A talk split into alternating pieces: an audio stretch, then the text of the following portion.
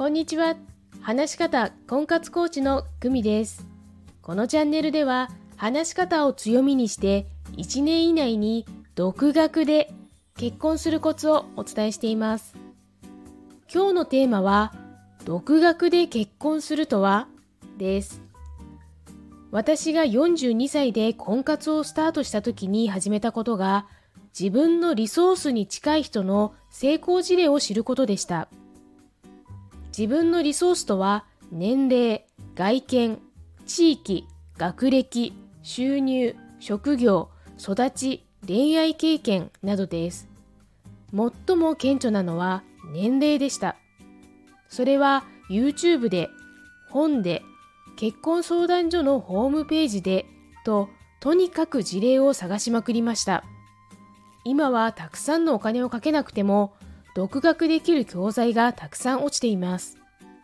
YouTube では同じく42歳の女性医師が素敵な同年代の男性と成婚された事例。結婚相談所のホームページではアラフォー女性が年収は捨てて年齢、つまり同世代の男性を優先して成功した事例。私はこれらの事例を何度も見て自分の姿を重ねて自分を励ましていました。自分だったらこういう服装で、こういう場面で、こんな男性でと具体的にイメージをしていました。